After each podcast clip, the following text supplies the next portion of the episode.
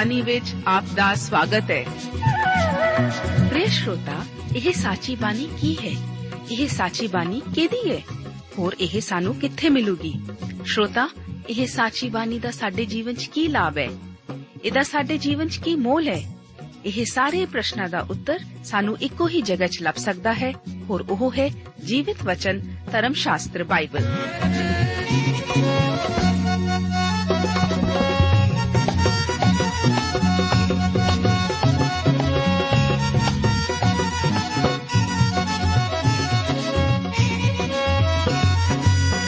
ਧਰਮ ਸ਼ਾਸਤਰ ਬਾਈਬਲ।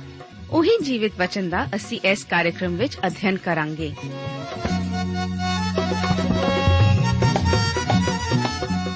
ਤੇ ਹੁਣ ਪਵਿੱਤਰ ਸ਼ਾਸਤਰ ਬਾਈਬਲ ਦਾ ਅਧਿਐਨ ਸ਼ੁਰੂ ਕਰਨ ਤੋਂ ਪਹਿਲਾਂ, ਆਈਏ ਅਸੀਂ ਆਪਣੇ ਮਨਾਂ ਨੂੰ ਤਿਆਰ ਕਰੀਏ ਇਸ ਭਜਨ ਦੁਆਰਾ।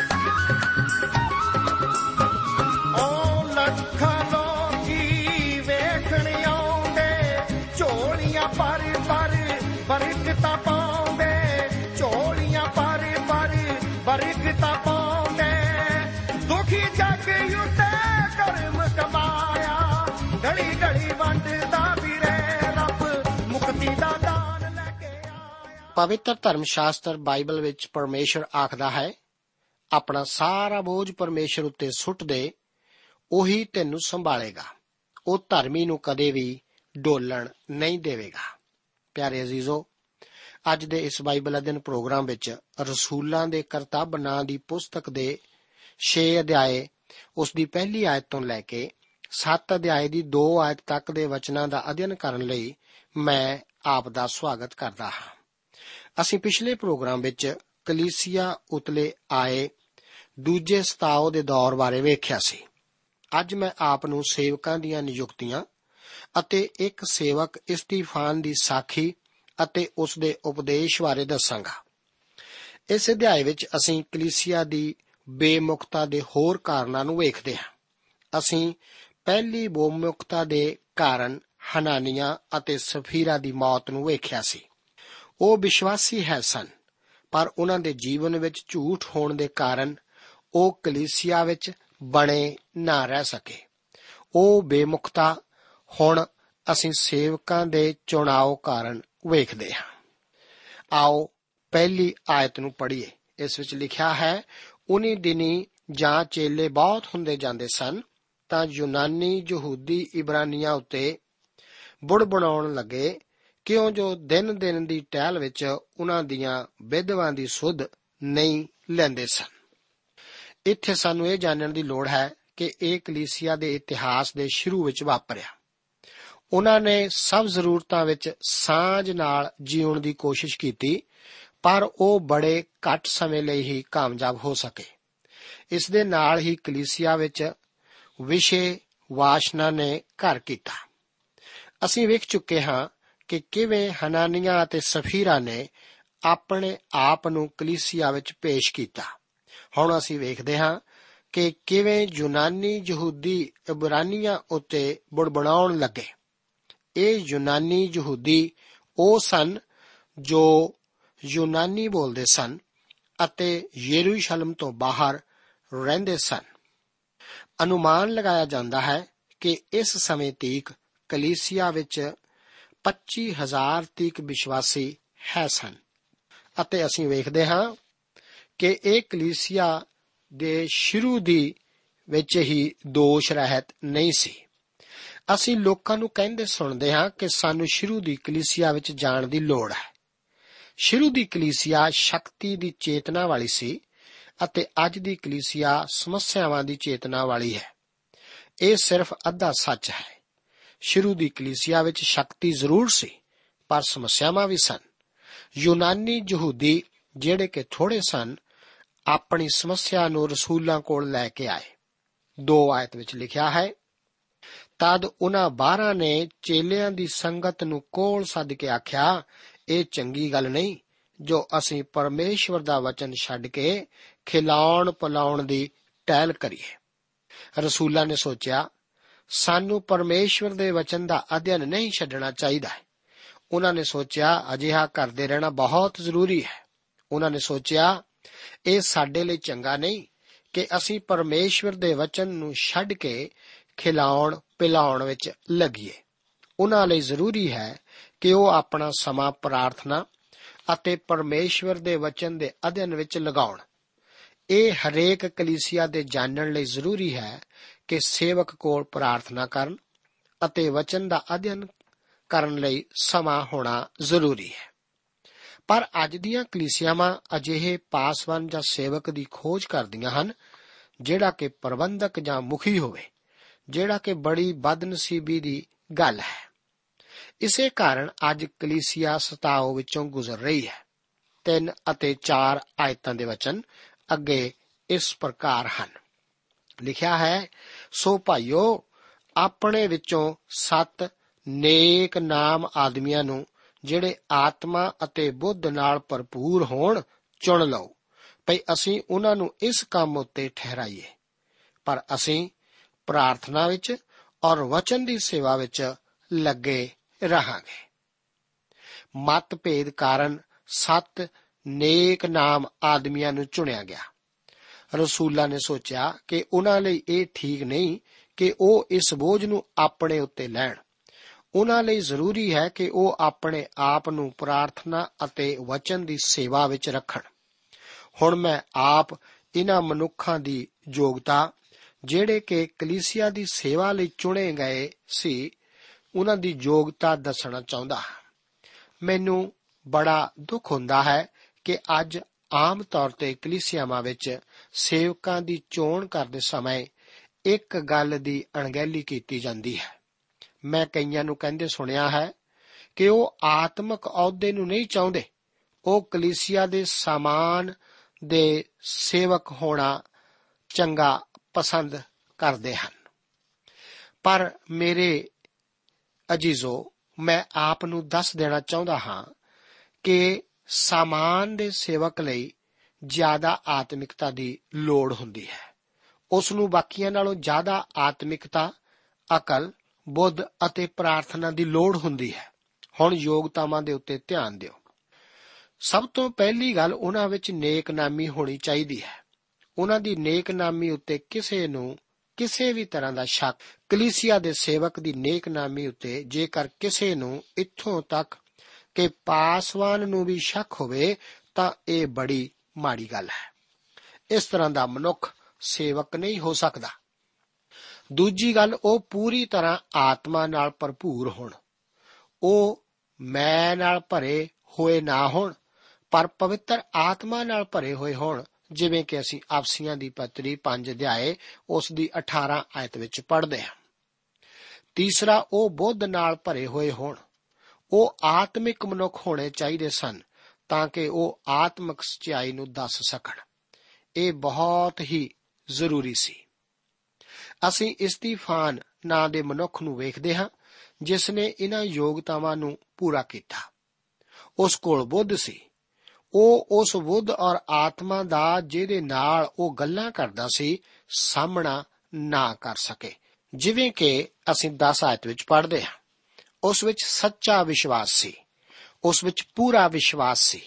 ਨਾ ਸਿਰਫ ਛੁਟਕਾਰੇ ਦਾ ਵਿਸ਼ਵਾਸ, ਪਰ ਸੇਵਾ ਦਾ ਵੀ ਵਿਸ਼ਵਾਸ ਸੀ। ਸਾਖੀ ਦੇਣ ਦਾ ਵਿਸ਼ਵਾਸ। ਅਸੀਂ ਇਸ ਆਇਤ ਵਿੱਚ ਇਹ ਵੀ ਜਾਣਦੇ ਹਾਂ ਕਿ ਉਹ ਸ਼ਕਤੀ ਨਾਲ ਭਰਪੂਰ ਸੀ। ਇਸ ਤਰ੍ਹਾਂ ਦੇ ਮਨੁੱਖ ਸੇਵਕਾਂ ਵਜੋਂ ਚੁਣੇ ਗਏ ਸਨ। 4 ਆਇਤ ਨੂੰ ਅਸੀਂ ਇੱਕ ਵਾਰ ਫੇਰ ਪੜ੍ਹਦੇ ਹਾਂ। ਇਸ ਵਿੱਚ ਲਿਖਿਆ ਹੈ ਪਰ ਅਸੀਂ ਪ੍ਰਾਰਥਨਾ ਵਿੱਚ ਔਰ ਵਚਨ ਦੀ ਸੇਵਾ ਵਿੱਚ ਲੱਗੇ ਰਹਾਂਗੇ। ਇਹ ਰਸੂਲਾਂ ਦਾ ਕੰਮ ਸੀ। ਪੰਜ ਆਇਤ ਵਿੱਚ ਦੱਸਿਆ ਗਿਆ ਹੈ, ਇਹ ਗੱਲ ਸਾਰੀ ਸੰਗਤ ਨੂੰ ਚੰਗੀ ਲੱਗੀ ਅਤੇ ਉਹਨਾਂ ਨੇ ਇਸਤੀਫਾਨ ਨਾਮੇ ਇੱਕ ਪੁਰਸ਼ ਨੂੰ ਜਿਹੜਾ ਨੇਚਾ ਔਰ ਪਵਿੱਤਰ ਆਤਮਾ ਨਾਲ ਭਰਪੂਰ ਸੀ ਔਰ ਫਿਲਿਪਸ ਔਰ ਪ੍ਰੋਖੋਰਸ ਔਰ ਨਿਕਾਨੋਰ ਔਰ ਤਿਮੋਨ ਔਰ ਪਰਮਨਾਸ ਔਰ ਨਿਕਲਾਉਸ ਨੂੰ, ਜੋ ਅੰਤਾਕਿਆ ਦਾ ਇੱਕ ਯਹੂਦੀ ਮੁਰੀਦ ਸੀ, ਚੁਣਿਆ। ਮੈਂ ਆਪ ਨੂੰ ਆਖਰੀ ਪੰਜ ਮਨੁੱਖਾਂ ਬਾਰੇ ਕੁਝ ਵੀ ਨਹੀਂ ਦੱਸ ਸਕਦਾ। ਇਸਤੀਫਾਨ ਅਤੇ ਫਿਲਿਪਸ ਬਾਰੇ ਅਸੀਂ ਦੁਬਾਰਾ, ਜਦੋਂ ਅਸੀਂ ਰਸੂਲਾਂ ਦੇ ਕਰਤੱਵ ਦੀ ਪੋਥੀ ਨੂੰ ਪੜਾਂਗੇ ਤਾਂ ਵੇਖਾਂਗੇ। ਉਹ ਸ਼ੁਰੂ ਦੀ ਕਲੀਸਿਆ ਵਿੱਚ ਪ੍ਰਸਿੱਧ ਮਨੁੱਖ ਸਨ, ਜਦੋਂ ਕਿ ਉਹ ਖਿਲਾਉਣ ਪਿਲਾਉਣ ਦਾ ਕੰਮ ਕਰਨ ਵਾਲੇ ਸਨ, ਪਰ ਰਿਕਾਰਡ ਦੱਸਦਾ ਹੈ ਕਿ ਉਹ ਆਤਮਿਕ ਮਨੁੱਖ ਸਨ। 6 ਆਇਤ ਵਿੱਚ ਲਿਖਿਆ ਹੈ, ਅਤੇ ਉਹਨਾਂ ਨੂੰ ਰਸੂਲਾਂ ਦੇ ਅੱਗੇ ਖੜਾ ਕੀਤਾ ਅਤੇ ਉਹਨਾਂ ਨੇ ਪ੍ਰਾਰਥਨਾ ਕਰਕੇ ਉਹਨਾਂ ਉੱਤੇ ਹੱਥ ਰੱਖੇ। ਹੁਣ ਮੇਰੇ ਅਜ਼ੀਜ਼ੋ, ਇੱਥੇ ਹੱਥ ਰੱਖ ਕੇ ਪ੍ਰਾਰਥਨਾ ਕਰਨ ਦੇ ਵਿਸ਼ੇ ਬਾਰੇ ਕਈ ਧਿਆਨ ਹਟਾਉਣ ਵਾਲੇ ਵਿਚਾਰ ਅਤੇ ਤ੍ਰਿਕੋਣੇ ਵਿਚਾਰ ਹਨ। ਬਹੁਤ ਸਾਰੇ ਲੋਕ ਸੋਚਦੇ ਹਨ ਕਿ ਇਸ ਨਾਲ ਵੱਡੀ ਸ਼ਕਤੀ ਦਾ ਸੰਬੰਧ ਹੈ। ਉਹ ਸੋਚਦੇ ਹਨ, ਕਿਸੇ ਉੱਤੇ ਹੱਥ ਰੱਖਣ ਨਾਲ ਕਿਸੇ ਤਰ੍ਹਾਂ ਦੇ ਸੰਬੰਧ ਪੈਦਾ ਹੁੰਦੇ ਹਨ। ਮੈਂ ਸਾਫ਼-ਸਾਫ਼ ਕਹਿਣਾ ਚਾਹੁੰਦਾ ਹਾਂ ਕਿ ਕਿਸੇ ਉੱਤੇ ਹੱਥ ਰੱਖ ਕੇ ਅਸੀਂ ਉਸ ਨੂੰ ਸਿਰਫ ਰੋਗਾਂ ਦੇ ਕੀੜੇ ਹੀ ਦੇ ਸਕਦੇ ਹਾਂ। ਤੁਸੀਂ ਇਹ ਤਾਂ ਦੇ ਸਕਦੇ ਹੋ, ਪਰ ਕਿਸੇ ਤਰ੍ਹਾਂ ਦੀ ਸ਼ਕਤੀ ਨਹੀਂ। ਜੇਕਰ ਇਹ ਸਭ ਕੁਝ ਸੱਚ ਨਹੀਂ, ਤਾਂ ਹੱਥ ਰੱਖਣ ਤੋਂ ਕੀ ਭਾਵ ਹੈ?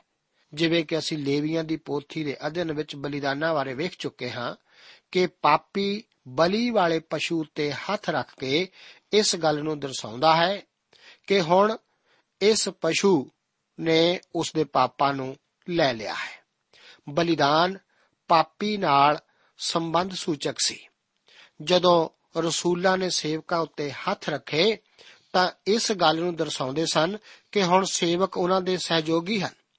ਉਹ ਸੇਵਾ ਵਿੱਚ ਸਾਂਝੇ ਸਨ। ਇਹ ਇਸ ਗੱਲ ਦਾ ਸੂਚਕ ਸਨ ਕਿ ਹੁਣ ਇਹ ਮਨੁੱਖ ਇਸ ਸੇਵਾ ਲਈ ਅੱਡ ਕੀਤੇ ਗਏ ਹਨ। ਉਹ ਸਮੂਹਕ ਕਲੀਸਿਆ ਦੇ ਪ੍ਰਤੀਨਿਧੀ ਸਨ। ਧਿਆਨ ਦਿਓ, ਜਿਸ ਕੰਮ ਵਿੱਚ ਇਹ ਮਨੁੱਖ ਸਨ, ਇਹ ਇੱਕ ਸਮਾਜ ਸੇਵਾ ਸੀ। ਸ਼ੁਰੂ ਦੀ ਕਲੀਸਿਆ ਨੇ ਆਪਣਾ ਸਾਰਾ ਕੰਮ ਆਪ ਦੇਖਿਆ ਸੀ, ਆਪ ਸੰਭਾਲਿਆ ਸੀ। ਮੈਂ ਸੋਚਦਾ ਹਾਂ ਕਿ ਅੱਜ ਵੀ ਅਜਿਹਾ ਹੋਣਾ ਚਾਹੀਦਾ ਹੈ। ਸ਼ੁਰੂ ਦੀ ਕਲੀਸਿਆ ਗਰੀਬਾਂ ਦੀ ਮਦਦ ਲਈ ਕੰਮ ਕਰਦੀ ਸੀ ਅਤੇ ਇਹ ਸਿਰਫ ਕਲੀਸਿਆ ਦੀ ਹੱਦ ਤੱਕ ਹੀ ਸੀ। ਜ਼ਰੂਰੀ ਹੈ ਕਿ ਕਲੀਸਿਆ ਅੱਜ ਵੀ ਅਜਿਹਾ ਕਰੇ। ਅਗਾਓ ਅੱਗੇ 7 ਆਇਤ ਦੇ ਵਚਨਾਂ ਨੂੰ ਪੜ੍ਹਦੇ ਹਾਂ।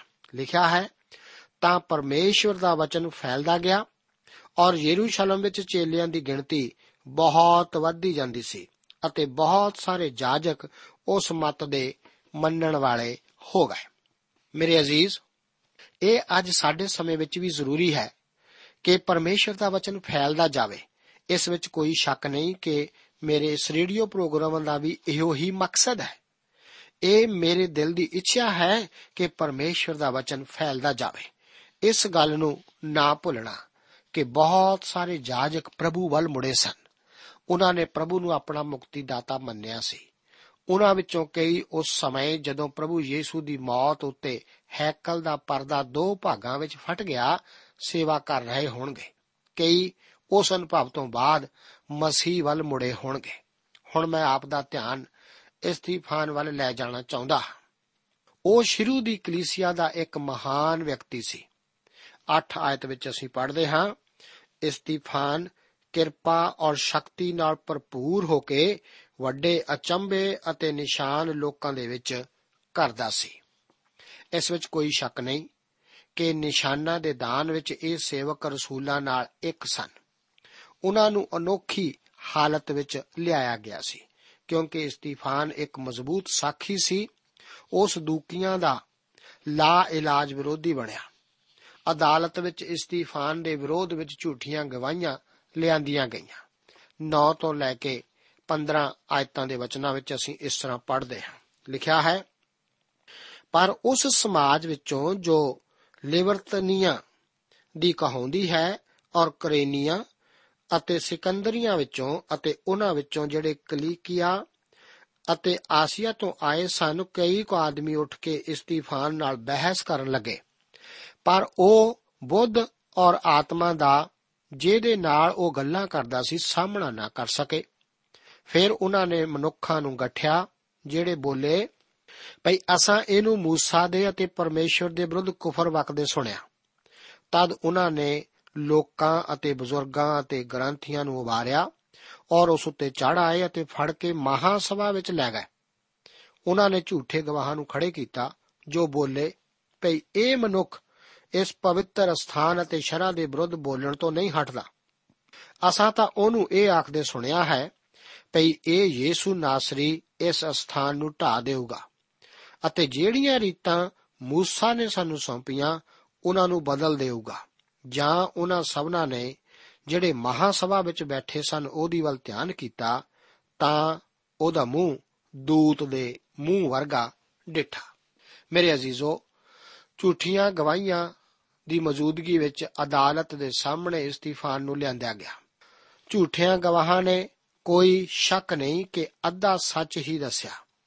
ਪ੍ਰਭੂ ਯੀਸ਼ੂ ਨੇ ਅਜਿਹਾ ਤਾਂ ਕਿਹਾ ਸੀ ਕਿ ਉਹ ਇਸ ਸਥਾਨ ਨੂੰ ਢਾ ਦੇਊਗਾ ਅਤੇ ਦੁਬਾਰਾ ਖੜਾ ਕਰ ਦੇਊਗਾ, ਪਰ ਉਹ ਆਪਣੀ ਦੇਹ ਦੀ ਭਾਵ ਹੈਕਲ ਬਾਰੇ ਕਹਿ ਰਿਹਾ ਸੀ।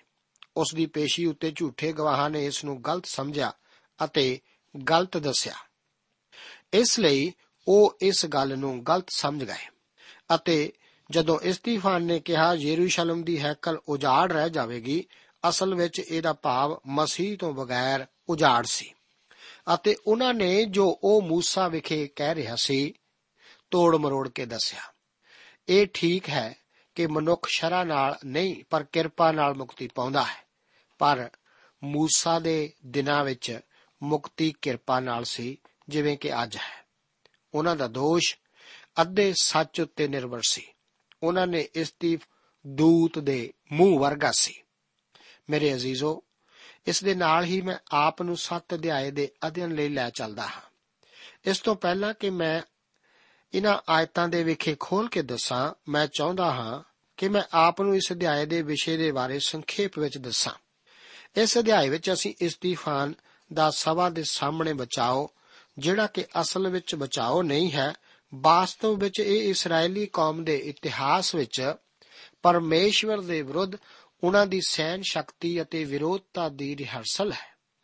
ਉਹ ਸਭਾ ਉੱਤੇ ਯੀਸ਼ੂ ਨੂੰ ਧੋਖਾ ਦੇਣ ਵਾਲੇ ਅਤੇ ਕਾਤਲ ਹੋਣ ਦਾ ਇਲਜ਼ਾਮ ਲਗਾਉਂਦਾ ਹੈ, ਜਿਹੜਾ ਕਿ ਬਿਨਾਂ ਕਿਸੇ ਸ਼ੱਕ ਤੋਂ ਉਹਨਾਂ ਦੇ ਕਰੋਧ ਅਤੇ ਵਿਰੋਧਤਾ ਨੂੰ ਵਧਾਉਂਦਾ ਹੈ ਅਤੇ ਪਰਿਣਾਮ ਇਸਤੀਫਾਨ ਉੱਤੇ ਪੱਥਰਵਾਹ ਨੂੰ ਧਾਰਨ ਕਰਦੇ ਹਨ।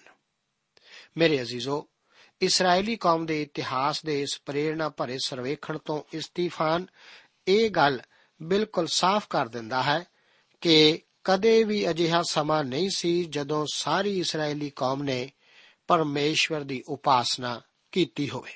ਪਰ ਫਿਰ ਵੀ ਉੱਥੇ ਵਿਸ਼ਵਾਸ ਕਰਨ ਵਾਲੇ ਸਨ, ਜਿਵੇਂ ਕਿ ਅੱਜ ਸਾਡੇ ਸਮੇਂ ਵਿੱਚ ਹੈ। ਆਓ ਅਸੀਂ 7 ਅਧਿਆਏ ਉਸ ਦੀਆਂ ਪਹਿਲੀਆਂ ਦੋ ਆਇਤਾਂ ਦੇ ਵਚਨਾਂ ਨੂੰ ਪੜ੍ਹਦੇ ਹਾਂ।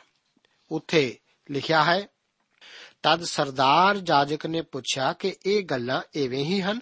ਤਾਂ ਉਹ ਬੋਲਿਆ हे ਭਾਈਓ ਅਤੇ हे ਪਿਤਰੋ, ਸੁਣੋ। ਸਾਡੇ ਪਿਤਾ ਅਬਰਾਹਮ ਨੂੰ ਹਰਾਨ ਵਿੱਚ ਵਸਣ ਤੋਂ ਅੱਗੇ ਜਦ ਉਹ ਮੈਸੋਪੋਟਾਮੀਆ ਵਿੱਚ ਸੀ, ਤੇਜ ਰੂਪ ਪਰਮੇਸ਼ਵਰ ਵਿਖਾਈ ਦਿੱਤਾ। ਉਹਨਾਂ ਨੇ ਉਸ ਦੇ ਵਿਰੋਧ ਵਿੱਚ ਇੱਕ ਇਲਜ਼ਾਮ ਲਗਾਇਆ ਸੀ। ਉਸ ਤੋਂ ਇਲਜ਼ਾਮ ਦੀ ਸਚਾਈ ਦੱਸਣ ਬਾਰੇ ਸਵਾਲ ਪੁੱਛੇ ਗਏ। ਇਸ ਵਿਸ਼ੇ ਵਿੱਚ ਉਹ ਆਪਣੇ ਆਪ ਨੂੰ ਬਚਾਉਣ ਦੀ ਕੋਈ ਕੋਸ਼ਿਸ਼ ਨਹੀਂ ਕਰਦਾ। ਇੱਥੋਂ ਤੀਕ ਕਿ ਉਹ ਇਹਨਾਂ ਇਲਜ਼ਾਮਾਂ ਦਾ ਜ਼ਿਕਰ ਵੀ ਨਹੀਂ ਕਰਦਾ ਜਿਹੜੇ ਉਹਨਾਂ ਉਸ ਉੱਤੇ ਲਗਾਏ ਸਨ। ਕਿੰਨੀ ਅਦਭੁਤ ਸ਼ੁਰੂਆਤ ਹੈ। ਉਹ ਉਹਨਾਂ ਨੂੰ ਭਾਈਓ ਕਰਕੇ ਬੁਲਾਉਂਦਾ ਹੈ। ਦੇਹ ਵਿੱਚ ਉਹ ਉਸ ਦੇ ਭਰਾ ਸਨ ਅਤੇ ਬਜ਼ੁਰਗਾਂ ਨੂੰ ਉਹ ਪਿਤਰੋ ਕਰਕੇ ਬੁਲਾਉਂਦਾ ਹੈ। ਉਹ ਉਹਨਾਂ ਤੋਂ ਛੋਟਾ ਹੈ ਅਤੇ ਉਹਨਾਂ ਨੂੰ ਆਦਰ ਦੇ ਰਿਹਾ ਹੈ। ਇਹ ਨੌਜਵਾਨ ਕਲੀਸਿਆ ਦਾ ਪਹਿਲਾ ਸ਼ਹੀਦ ਹੋਣ ਜਾ ਰਿਹਾ ਹੈ। ਅਸੀਂ ਕਈ ਵਾਰ ਸੁਣਦੇ ਹਾਂ ਕਿ ਮਸੀਹਤ ਸ਼ੁਰੂ ਵਿੱਚ ਨੌਜਵਾਨਾਂ ਦੀ ਲਹਿਰ ਸੀ। ਅਜਿਹਾ ਕਹਿਣਾ ਠੀਕ ਨਹੀਂ ਕਿ ਇਹ ਨੌਜਵਾਨਾਂ ਦੀ ਲਹਿਰ ਸੀ। ਦੋ ਪ੍ਰਮੁੱਖ ਮਨੁੱਖ ਇਸਤੀਫਾਨ ਅਤੇ ਸ਼ਾਉਲ, ਜਿਹੜੇ ਖਾਸ ਨਾਂ ਰੱਖਦੇ ਹਨ, ਜਿਨ੍ਹਾਂ ਨੂੰ ਅਸੀਂ ਅਗਲੇ ਅਧਿਆਇਆਂ ਵਿੱਚ ਛੇਤੀ ਹੀ ਮਿਲਾਂਗੇ। ਸ਼ੁਰੂ ਦੀ ਕਲੀਸਿਆ ਨੂੰ ਸਹੀ ਰੂਪ ਦੇਣ ਵਿੱਚ ਇਹਨਾਂ ਦਾ ਖਾਸ ਹੱਥ ਸੀ। ਦੋਵੇਂ ਹੀ ਉੱਗੇ ਨੌਜਵਾਨ ਮਨੁੱਖ ਸੀ। ਦੋਵੇਂ ਹੀ ਪਵਿੱਤਰ ਆਤਮਾ ਦੇ ਦਾਨ ਨਾਲ ਇਸਤੇਮਾਲ ਕੀਤੇ ਗਏ ਸਨ। ਫਿਰ ਵੀ ਜਦੋਂ ਉਹ ਦੋਵੇਂ ਆਪਸ ਵਿੱਚ ਮਿਲੇ, ਇੱਕ ਦੂਜੇ ਦੇ ਦੁਸ਼ਮਣ ਸਨ। ਸਲੀਬ ਨੇ ਇਹਨਾਂ ਦੋਨਾਂ ਮਨੁੱਖਾਂ ਨੂੰ ਇਸ ਤਰ੍ਹਾਂ ਵੱਖਰੇ ਵੱਖਰੇ ਰੱਖਿਆ, ਜਿਵੇਂ ਪ੍ਰਭੂ ਯੀਸੂ ਦੀ ਮੌਤ ਸਮੇਂ ਉਸ ਦੇ ਸੱਜੇ ਅਤੇ ਖੱਬੇ ਦੋ ਡਾਕੂ ਸਨ। ਪੌਲਸ ਜਾਣਦਾ ਸੀ, ਜਦੋਂ ਉਹ ਕੋਰਿੰਥੀਆਂ ਦੇ ਨਾਂ ਪਹਿਲੀ ਪੱਤਰੀ ਦੇ ਇੱਕ ਅਧਿਆਏ ਦੀ 18 ਆਇਤ ਵਿੱਚ ਕਹਿੰਦਾ ਹੈ, ਸਲੀਬ ਦੀ ਕਥਾ ਤਾਂ ਉਹਨਾਂ ਦੇ ਭਾਣੇ ਜਿਹੜੇ ਨਾਸ ਹੋ ਰਹੇ ਹਨ, ਮੂਰਖਤਾਈ ਹੈ। ਪਰ ਸਾਡੇ ਭਾਣੇ ਜਿਹੜੇ ਬਚਾਏ ਜਾਂਦੇ ਹਨ, ਉਹ ਪਰਮੇਸ਼ਵਰ ਦੀ ਸ਼ਕਤੀ ਹੈ। ਜਦੋਂ ਸਾਊਲ ਨੇ ਇਸਤੀਫਾਨ ਨੂੰ ਵੇਖਿਆ, ਉਸਨੇ ਸੋਚਿਆ, ਇਸਤੀਫਾਨ ਬਹੁਤ ਵੱਡਾ ਮੂਰਖ ਹੈ। ਇਹ ਇਸਤੀਫਾਨ ਦਾ ਸੰਬੰਧ ਇੱਕ ਮਜ਼ਬੂਤ ਝੋਟ ਸੀ। ਉਹ ਕੌਮ ਦੇ ਇਤਿਹਾਸ ਨੂੰ ਅਬਰਾਹਮ ਤੋਂ ਸ਼ੁਰੂ ਕਰਕੇ ਦੁਹਰਾਉਣਾ ਸ਼ੁਰੂ ਕਰਦਾ ਹੈ। ਇਹ ਉਹ ਥਾਂ ਹੈ ਜਿੱਥੋਂ ਇਸرائیਲੀ ਕੌਮ ਦੇ ਇਤਿਹਾਸ ਦੀ ਸ਼ੁਰੂਆਤ ਹੁੰਦੀ ਹੈ। ਉਹ ਇਸ ਤੋਂ ਪਿੱਛੇ ਨਹੀਂ ਗਏ। ਠੀਕ ਇਹੋ ਕੁਝ ਆਪ ਮਤੀ ਦੀ ਇੰਜੀਲ ਵਿੱਚ ਵੀ ਪੜ੍ਹਦੇ ਹੋ। ਇਹ ਪੋਥੀ ਇਸرائیਲੀ ਕੌਮ ਲਈ ਲਿਖੀ ਗਈ ਹੈ, ਜਿਹੜੀ ਕਿ ਸਾਡੇ ਪ੍ਰਭੂ ਯੀਸੂ ਦੀ ਵੰਸ਼ਾਵਲੀ ਨੂੰ ਅਬਰਾਹਮ ਨਾਲ ਜੋੜਦੀ ਹੈ। ਜੇਕਰ ਆਪ ਇਸ ਨੂੰ ਆਦਮ ਨਾਲ ਜੋੜਨਾ ਚਾਹੁੰਦੇ ਹੋ, ਤਾਂ ਆਪ ਨੂੰ ਲੂਕਾ ਦੀ ਇੰਜੀਲ ਵਿੱਚੋਂ ਇਸ ਬਾਰੇ ਪੜ੍ਹਨਾ ਪਵੇਗਾ। ਇਸਤੀਫਾਨ ਅਬਰਾਹਮ ਤੋਂ ਸ਼ੁਰੂ ਕਰਦਾ ਹੈ, ਜਿਹੜਾ ਵਿਸ਼ਵਾਸ ਭਰਿਆ ਮਨੁੱਖ ਸੀ। ਉਹ ਇਸ ਗੱਲ ਦਾ ਵੀ ਜ਼ਿਕਰ ਕਰਦਾ ਹੈ ਕਿ ਕੌਮ ਦੇ ਹਰ ਤਰ੍ਹਾਂ ਦੇ ਵਿਰੋਧਾਂ ਦੇ ਬਾਵਜੂਦ ਵੀ ਵਿਸ਼ਵਾਸੀ ਪੈਦਾ ਹੋਏ ਸਨ। ਇਹ ਗੱਲ ਅੱਜ ਸਾਡੀ ਹੋਣ ਦੀ ਕਲੀਸਿਆ ਵਿੱਚ ਵੀ ਸੱਚ ਹੈ। ਕਲੀਸਿਆ ਵਿੱਚ ਆਉਣ ਵਾਲਾ ਹਰ ਕੋਈ ਵਿਸ਼ਵਾਸੀ ਨਹੀਂ ਹੋ ਸਕਦਾ। ਕਈ ਲੋਕ ਪੁੱਛਦੇ ਹਨ, ਕਿ ਤੁਸੀਂ ਸੋਚਦੇ ਹੋ, ਫਲਾਨਾ ਫਲਾਨਾ ਮਸੀਹੀ ਹੈ? ਉੱਤਰ ਇਹ ਹੈ ਕਿ ਭਾਵੇਂ ਉਹ ਕਲੀਸਿਆ ਵਿੱਚ ਜਾਂਦਾ ਹੋਵੇ, ਸਾਰੀਆਂ ਗੱਲਾਂ ਵਿੱਚ ਵੱਧ ਚੜ ਕੇ ਹਿੱਸਾ ਲੈਂਦਾ ਹੋਵੇ, ਪਰ ਹੋ ਸਕਦਾ ਹੈ ਇਸ ਦੇ ਬਾਵਜੂਦ ਵੀ ਉਹ ਮਸੀਹੀ ਨਾ ਹੋਵੇ। ਅਸੀਂ ਦੇਖਦੇ ਹਾਂ ਕਿ 7 ਅਧਿਆਏ ਵਿੱਚ ਇਸਤੀਫਾਨ ਦੇ ਉਪਦੇਸ਼ ਅਤੇ ਮੌਤ ਦਾ ਜ਼ਿਕਰ ਹੈ ਅਤੇ ਉਸ ਸਮੇਂ ਦੇ ਸਰਦਾਰ ਜਾਜਕ ਨੇ ਪੁੱਛਿਆ ਕਿ ਇਹ ਗੱਲਾਂ ਐਵੇਂ ਹੀ ਹਨ? ਅਸੀਂ ਇਸਤੀਫਾਨ ਦੇ ਉੱਤਰ ਨੂੰ ਵੇਖਦੇ ਹਾਂ। ਲਿਖਿਆ ਹੈ, ਤਾਂ ਉਹ ਬੋਲਿਆ हे ਭਾਈਓ ਅਤੇ हे ਪਿਤਰੋ, ਸੁਣੋ। ਸਾਡੇ ਪਿਤਾ ਅਬਰਾਹਮ ਨੂੰ ਹਰਾਨ ਵਿੱਚ ਵਸਣ ਤੋਂ ਅੱਗੇ ਜਦੋਂ ਮਸੋ ਪਤਾਮੀਆਂ ਵਿੱਚ ਸੀ, ਤੇਜ ਰੂਪ ਪਰਮੇਸ਼ਵਰ ਵਿਖਾਈ ਦਿੱਤਾ। ਅਬਰਾਹਮ ਇੱਕ ਨੇਚਾ ਨਾਲ ਭਰਿਆ ਹੋਇਆ ਮਨੁੱਖ ਸੀ। ਉਸਨੇ ਪਰਮੇਸ਼ਰ ਉੱਤੇ ਵਿਸ਼ਵਾਸ ਕੀਤਾ। ਪਰਮੇਸ਼ਵਰ ਦੀ ਆਗਿਆ ਨੂੰ ਮੰਨਿਆ ਅਤੇ ਉਸ ਦੀ ਇਹ ਨੇਚਾ ਉਸ ਦੇ ਲਈ ਪਰਮੇਸ਼ਰ ਦੇ ਸਨਮੁਖ ਧਰਮ ਗਿਣੀ ਗਈ। ਇਸਤੀਫਾਨ ਉੱਥੋਂ ਸ਼ੁਰੂ ਕਰਦਾ ਹੈ ਜਦੋਂ ਅਬਰਾਹਮ ਮੈਸੋਪੋਟਾਮੀਆ ਵਿੱਚ ਸੀ। ਇਹ ਅਬਰਾਹਮ ਦੇ ਪਿਤਰਾਂ ਦੇ ਘਰ ਦੀ ਥਾਂ ਸੀ। ਇਹ ਉਹ ਥਾਂ ਸੀ ਜਿੱਥੇ ਪਰਮੇਸ਼ਰ ਨੇ ਅਬਰਾਹਮ ਨੂੰ ਬੁਲਾਇਆ ਸੀ। ਇਸ ਤੋਂ ਪਹਿਲਾਂ ਉਹ ਆਪਣੇ ਪਿਤਾ ਦੇ ਘਰਾਣੇ ਨਾਲ ਮਿਲ ਕੇ ਉੱਥੇ ਹੀ ਵਾਸ ਕਰਦਾ ਸੀ ਅਤੇ ਉਹਨਾਂ ਦੀ ਤਰ੍ਹਾਂ ਬੁੱਤ ਪ੍ਰਸਤ ਸੀ। ਪਰ ਪਰਮੇਸ਼ਵਰ ਨੇ ਉਸ ਨੂੰ ਉੱਥੋਂ ਬੁਲਾਇਆ। ਮੇਰੇ ਅਜ਼ੀਜ਼ੋ, ਅਸੀਂ ਇਸਤੀਫਾਨ ਦਾ ਸੰਬੰਧ ਸੁਣ ਰਹੇ ਹਾਂ। ਉਸ ਦੇ ਸੰਬੋਧਨ ਨੂੰ ਸੁਣ ਰਹੇ ਹਾਂ। ਯਾਦ ਰੱਖਣਾ, ਭੁੱਲ ਨਾ ਜਾਣਾ, ਕਿਉਂਕਿ ਪ੍ਰੋਗਰਾਮ ਦੇ ਸਮਾਪਤ ਦਾ ਸਮਾਂ ਨੇੜੇ ਆ ਰਿਹਾ ਹੈ। ਮੈਂ ਆਪ ਨੂੰ ਦੱਸ ਦੇਵਾਂ ਕਿ ਆਪ ਇਸ ਪ੍ਰੋਗਰਾਮ ਨੂੰ ਲਗਾਤਾਰ ਸੁਣਦੇ ਸੁਣਦੇ ਜੋ ਵੀ ਬਰਕਤਾਂ ਪਰਮੇਸ਼ਰ ਵੱਲੋਂ ਪਾ ਰਹੇ ਹੋ, ਆਪਣੇ ਪੱਤਰਾਂ ਦੁਆਰਾ ਉਹਨਾਂ ਨੂੰ ਜ਼ਰੂਰ ਸਾਡੇ ਨਾਲ ਸਾਂਝਾ ਕਰੋ। ਮੈਨੂੰ ਉਮੀਦ ਹੈ ਕਿ ਆਪ ਇਸ ਪ੍ਰੋਗਰਾਮ ਬਾਰੇ ਆਪਣੇ ਵਿਚਾਰ ਸਾਨੂੰ ਜ਼ਰੂਰ ਲਿਖੋਗੇ। ਅਗਲੇ ਪ੍ਰੋਗਰਾਮ ਵਿੱਚ ਅਸੀਂ ਹੋਰ ਵਧੇਰੇ ਜਾਣਨਾ ਜਾਰੀ ਰੱਖਾਂਗੇ। ਪ੍ਰਭੂ ਆਪ ਨੂੰ ਅੱਜ ਦੇ ਇਹਨਾਂ ਵਚਨਾਂ ਨਾਲ ਅਸੀਸ ਦੇਵੇ। ਜੈ ਮਸੀਹ ਦੀ। ਦੋਸਤੋ, ਸਾਨੂੰ ਉਮੀਦ ਹੈ ਕਿ ਇਹ ਕਾਰਜਕ੍ਰਮ ਤੁਹਾਨੂੰ ਪਸੰਦ ਆਇਆ ਹੋਵੇਗਾ ਤੇ ਇਹ ਕਾਰਜਕ੍ਰਮ ਸੁਣ ਕੇ ਤੁਹਾਨੂੰ ਬਰਕਤਾਂ ਮਿਲੀਆਂ ਹੋਣਗੀਆਂ। ਜੇ ਤੁਸੀਂ ਇਹ ਕਾਰਜਕ੍ਰਮ ਦੇ ਬਾਰੇ ਕੁਝ ਪੁੱਛਣਾ ਚਾਹੁੰਦੇ ਹੋ, ਤੇ ਸਾਨੂੰ ਇਸ ਪਤੇ ਤੇ ਲਿਖੋ। Program Sachi Bani post box number 1715 sector 36 Chandigarh 160036 ਪਤਾ ਇੱਕ ਵਾਰ ਫੇਰ ਸੁਣ ਲਓ program Sachi Bani post box number 1715 sector 36 Chandigarh 160036 ਸਾਡਾ ਈਮੇਲ ਪਤਾ ਹੈ punjabi ttb at twr.in ਪਤਾ ਇੱਕ ਵਾਰ ਫੇਰ ਸੁਣ ਲਓ। punjabi ttb at twr.in ਹੁਣ ਸਾਡੇ ਪ੍ਰੋਗਰਾਮ ਦਾ ਸਮੇਂ ਸਮਾਪਤ ਹੁੰਦਾ ਹੈ। ਉਮੀਦ ਹੈ ਅਗਲੇ ਪ੍ਰੋਗਰਾਮ ਵਿੱਚ ਤੁਹਾਡੇ ਨਾਲ ਫੇਰ ਪੇਂਟ ਹੋਏਗੀ। ਰੱਬ ਤੁਹਾਨੂੰ ਬਰਕਤ ਦੇ।